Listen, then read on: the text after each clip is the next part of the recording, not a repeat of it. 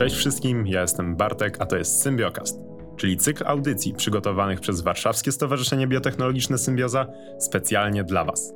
Nagrywamy na Wydziale Biologii Uniwersytetu Warszawskiego, a za realizację dźwięku odpowiada pracownia technik multimedialnych. Zaczynajmy! Dzisiaj na warsztat bierzemy bakterie. Dla nas obecność tych mikrobów jest czymś oczywistym. Ale czy zawsze tak było? Zapraszam Was w tę podróż przez karty historii. Około 3 miliardy lat temu, czyli 3 i 9 zer, pojawiły się pierwsze mikroorganizmy, które nazywamy bakteriami. Pierwszoplanowy bohater naszej audycji musiał czekać na człowieka naprawdę długo. Około 300 tysięcy lat temu, czyli 3 i 5 zer, pojawiamy się my, Homo sapiens sapiens. Początkowo byliśmy tylko łowcami. Chodziliśmy za jedzeniem, bo knajpy z dostawą do domu nie były jeszcze w planach. Już wtedy bakterie nam towarzyszyły. Były i są zarówno w naszych jelitach, jak i na skórze. W symbiozie z naszym organizmem jest ich ponad 10 tysięcy gatunków. Stanowią dla nas płaszcz, którego nie możemy zdjąć. No dobra, możemy, ale byśmy za długo wtedy nie pożyli. Jednak liczba 10 tysięcy gatunków nie robi wrażenia przy liczbie komórek bakteryjnych w naszym mikrobiomie, którą szacuje się na, uwaga, uwaga, ponad 30 trylionów, czyli 3,19 zer. Oznacza to, że mniej więcej na jedną komórkę ludzką przypada jedna bakteryjna. Przez tak duży udział bakterii niektórzy ludzie w XXI wieku zaczynają mieć rozkminę. Czy człowiek jest bardziej człowiekiem, czy w sumie jednak bakterią? Osąd w tej sprawie w dodatku mogą komplikować wyniki ostatnich badań, które głoszą, że w zależności od obecności pewnych bakterii w naszych jelitach mamy większą lub mniejszą chętkę na słodycze.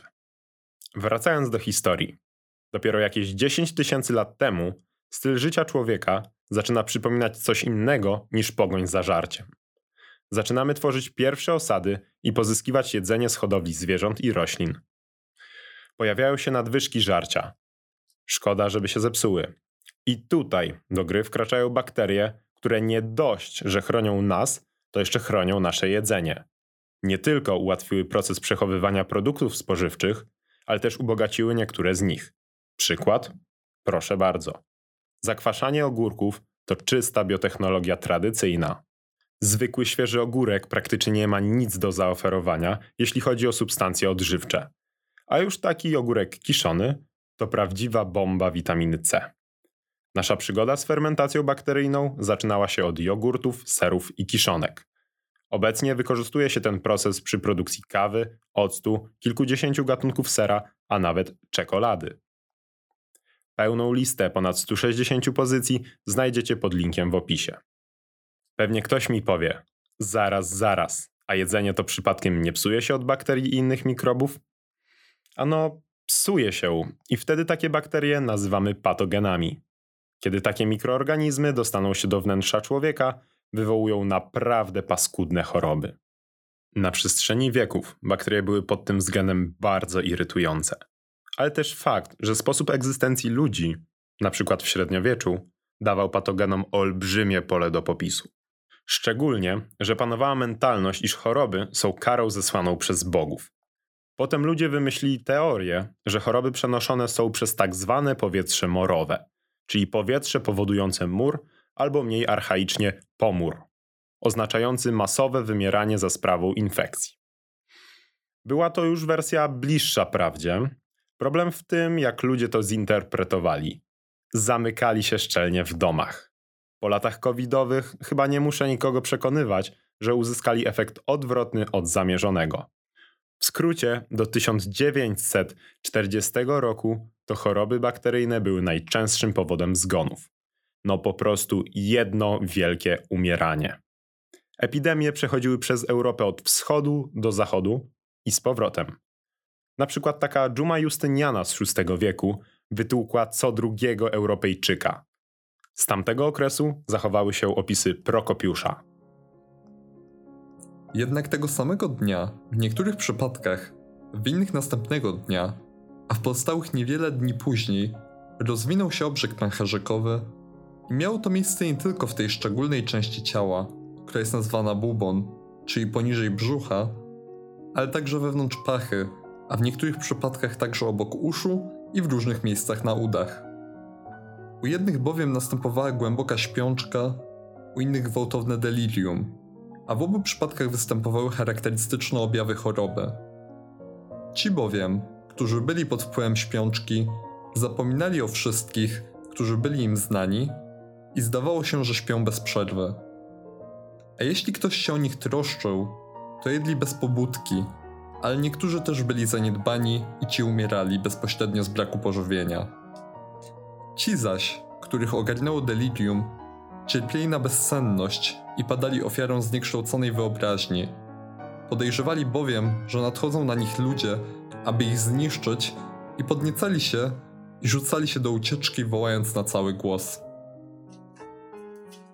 Miejmy też świadomość, że plagi zawędrowały z Europejczykami do obu Ameryk. Pokusiłbym się o stwierdzenie, że do zagłady Nowego Świata bardziej niż sami konkwistadorzy przyczyniły się przywiezione przez nich choroby, takie jak na przykład bakteryjny tyfus plamisty. Na ten nowożytny bioterroryzm lokalne bakterie odpowiedziały odwetem w postaci choroby znanej pod nazwą zemsta Montezumy. Istnieje ona do dziś, jednak pod trochę mniej przerażającym określeniem biegunki podróżnych. No, ale o jakiej tu w ogóle relacji mówić, jak nawet nie wiedzieliśmy o istnieniu bakterii? Cóż to jest za walka, gdy przeciwnika nawet nie widać?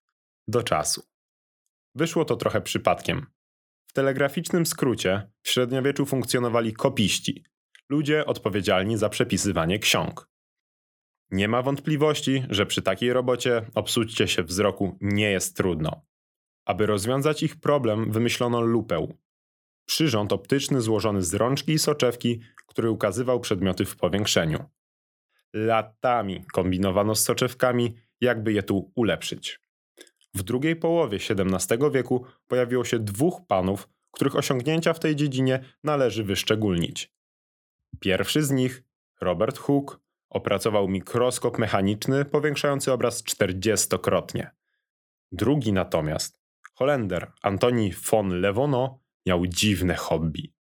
Robił szklane kulki, które w rzeczywistości były soczewkami. Zawijał je w rulon z blaszki i otrzymywał coś pomiędzy lupą i lunetą. Przy pomocy takiego sprzętu był w stanie uzyskać powiększenie rzędu 270 razy. Pewnego razu, przy pomocy swojego wynalazku, oglądał krople wody. Zszokowało go to, co zauważył. Jako pierwszy człowiek na świecie zobaczył świat mikroorganizmów. Tak opisywał to, co ujrzał. Uwijają się na swych cieniutkich nóżkach, zatrzymują się, chwilę stoją nieruchome, a potem się kręcą w kółko jak bąki, zataczając krąg nie większy od ziarenka piasku. Tutaj pojawia się ważne pytanie. Skąd te wszystkie małe dziwolągi właściwie się wzięły? Dla nas może wydawać się to niedorzeczne, ale w tamtych czasach powszechną odpowiedzią na to pytanie było samorództwo. Idea głosząca, że życie powstaje z niczego. Dopiero w 1768 roku Lasarro Spallanzani podważył ten pogląd przy pomocy dwóch garnków, do których rozlał bulion. Brzmi jak bardzo zaawansowany sprzęt laboratoryjny. Po podgrzaniu jedno z naczyń szczelnie zamknął, a drugie pozostawił otwarte. Jak się domyślacie, po czasie wywar w drugim garze pokrył się nalotem mikrobów, a pierwszy pozostał nietknięty. Jednak prace Włocha nie cieszyły się wielkim uznaniem.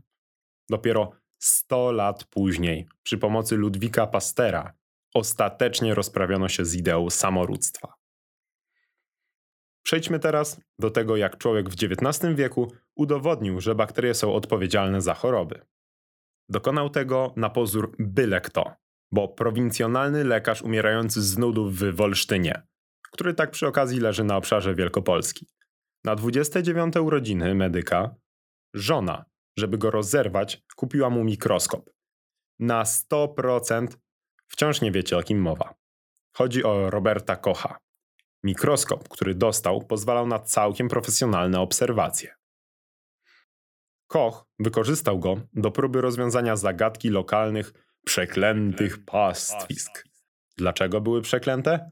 Bo mogły być poddawane kwarantannie przez lata, a po tym czasie zwierzęta i tak na nich umierały. Chwilę przed Kochem na zachodzie, niezależnie od siebie, Davena, Ray i Polender znaleźli bakterie u zwierząt chorych na coś, co dawało objawy identyczne do tych wywołanych na terenach przeklętych pastwisk. W chorych zwierzętach znajdowały się małe, laseczkowate kształty. Tak, chodzi o bakterie. To właśnie one były podejrzewane o wywoływanie choroby nazywanej wąglikiem. Nazwa wzięła się od wrzodów, których wnętrza wyglądały właśnie jak węgiel.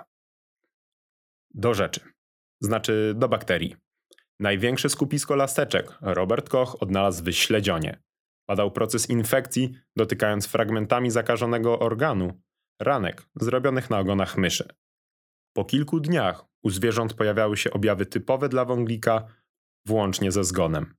Takie doświadczenie nie odpowiadało jednak na pytanie, czy chorobę przynosi zakażona tkanka czy bakteria. Dlatego Koch próbował rozdzielić bakterie od śledziony i wysiewał je poza organizmem.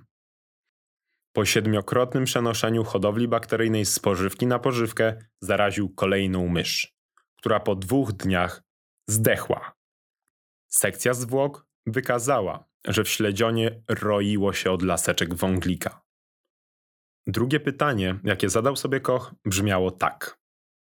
W jaki sposób bakterie przeżywają tyle czasu na pastwisku poza optymalnymi warunkami bytowania? Pomógł mu przypadek. Zbyt późno zdecydował się na przeniesienie jednej z hodowli i zauważył przemianę laseczek w małe kuleczki, które okazały się przetrwalnikami. Przetrwalnik to forma bakterii o niesamowitej odporności na warunki środowiskowe. Po wągliku pod mikroskop niemieckiego badacza trafiła gruźlica, jednak mimo wielu prób wciąż nie było widać żadnych patogenów w preparacie. W uwidocznieniu bakterii Mycobacterium tuberculosis pomogli mu chemicy. Na świecie właśnie rozkwitał przemysł barwników syntetycznych. Znajomy kocha, Paul Ehrlich, podpowiedział mu, by spróbował użyć właśnie barwienia. Po zastosowaniu się do instrukcji kolegi, badacz dostrzegł na preparacie maleńkie niebieskie kropki. Nareszcie podejrzany mikrob został znaleziony. Mimo rozwiązania pierwszego problemu, pojawił się drugi. Koch nadal nie był w stanie wyhodować tych bakterii poza organizmem. Nieudane próby przyniosły jednak inny owoc. Pozwoliły na wykształcenie metody separacji zmieszanych hodowli bakteryjnych za pomocą kartofla. Instrukcja specjalnie dla Was. Jak to zrobić? Bierzesz ziemniaka, ciachasz na pół, smarujesz powierzchnię zawiesiną z bakteriami i czekasz, aż wyrosną ci czyste kolonie. Voila! Ziemniak jednak nie nadawał się do hodowli wszystkich mikroorganizmów. W celu rozwiązania tej niedogodności Koch zaczął eksperymentować z żelatyną. Ta jednak w 37 stopniach Celsjusza była trochę za bardzo płynna, aby nadawać się do hodowli. Ulepszenie badaczowi podsunęła żona jego doktoranta, Fanny Hesse. Był nim agar. Od czasów Kocha minęło już 150 lat, a my agarów w hodowli bakteryjnej używamy do dziś więc chyba można powiedzieć, że pomysł się przyjął. Nauka rozwinęła się. I co ciekawe, czasem cel prowadzonych przez nas kultur bakteryjnych jest nieco inny niż ten, który przyświecał Kochowi, bo jest nim sztuka. Wpiszcie w Google Agar Art Contest albo wejdźcie w link w opisie, a gwarantuję, że się nie rozczarujecie. Oczywiście, po odkryciu prądków gruźlicy zaczęto zajmować się badaniem kolejnych bakterii. Szukano przede wszystkim sposobu na zapobieganie chorobom wywoływanym przez te mikroby. Kolejne eksperymenty sprawiły, że na świecie pojawiły się pierwsze szczepionki. W tym momencie historii kończymy naszą opowieść, żeby nie spoilerować tematów następnych audycji. Jeżeli podoba Wam się to, co tutaj robimy, dajcie nam znać. Gdyby jakieś zagadnienia szczególnie Was zainteresowały, albo chcielibyście ich użyć do zrobienia pracy domowej z biologii, wejdźcie na naszą stronę symbioza.edu.pl, gdzie znajdziecie transkrypty wszystkich audycji oraz linki do źródeł. To wszystko na dziś. Trzymajcie się i do usłyszenia.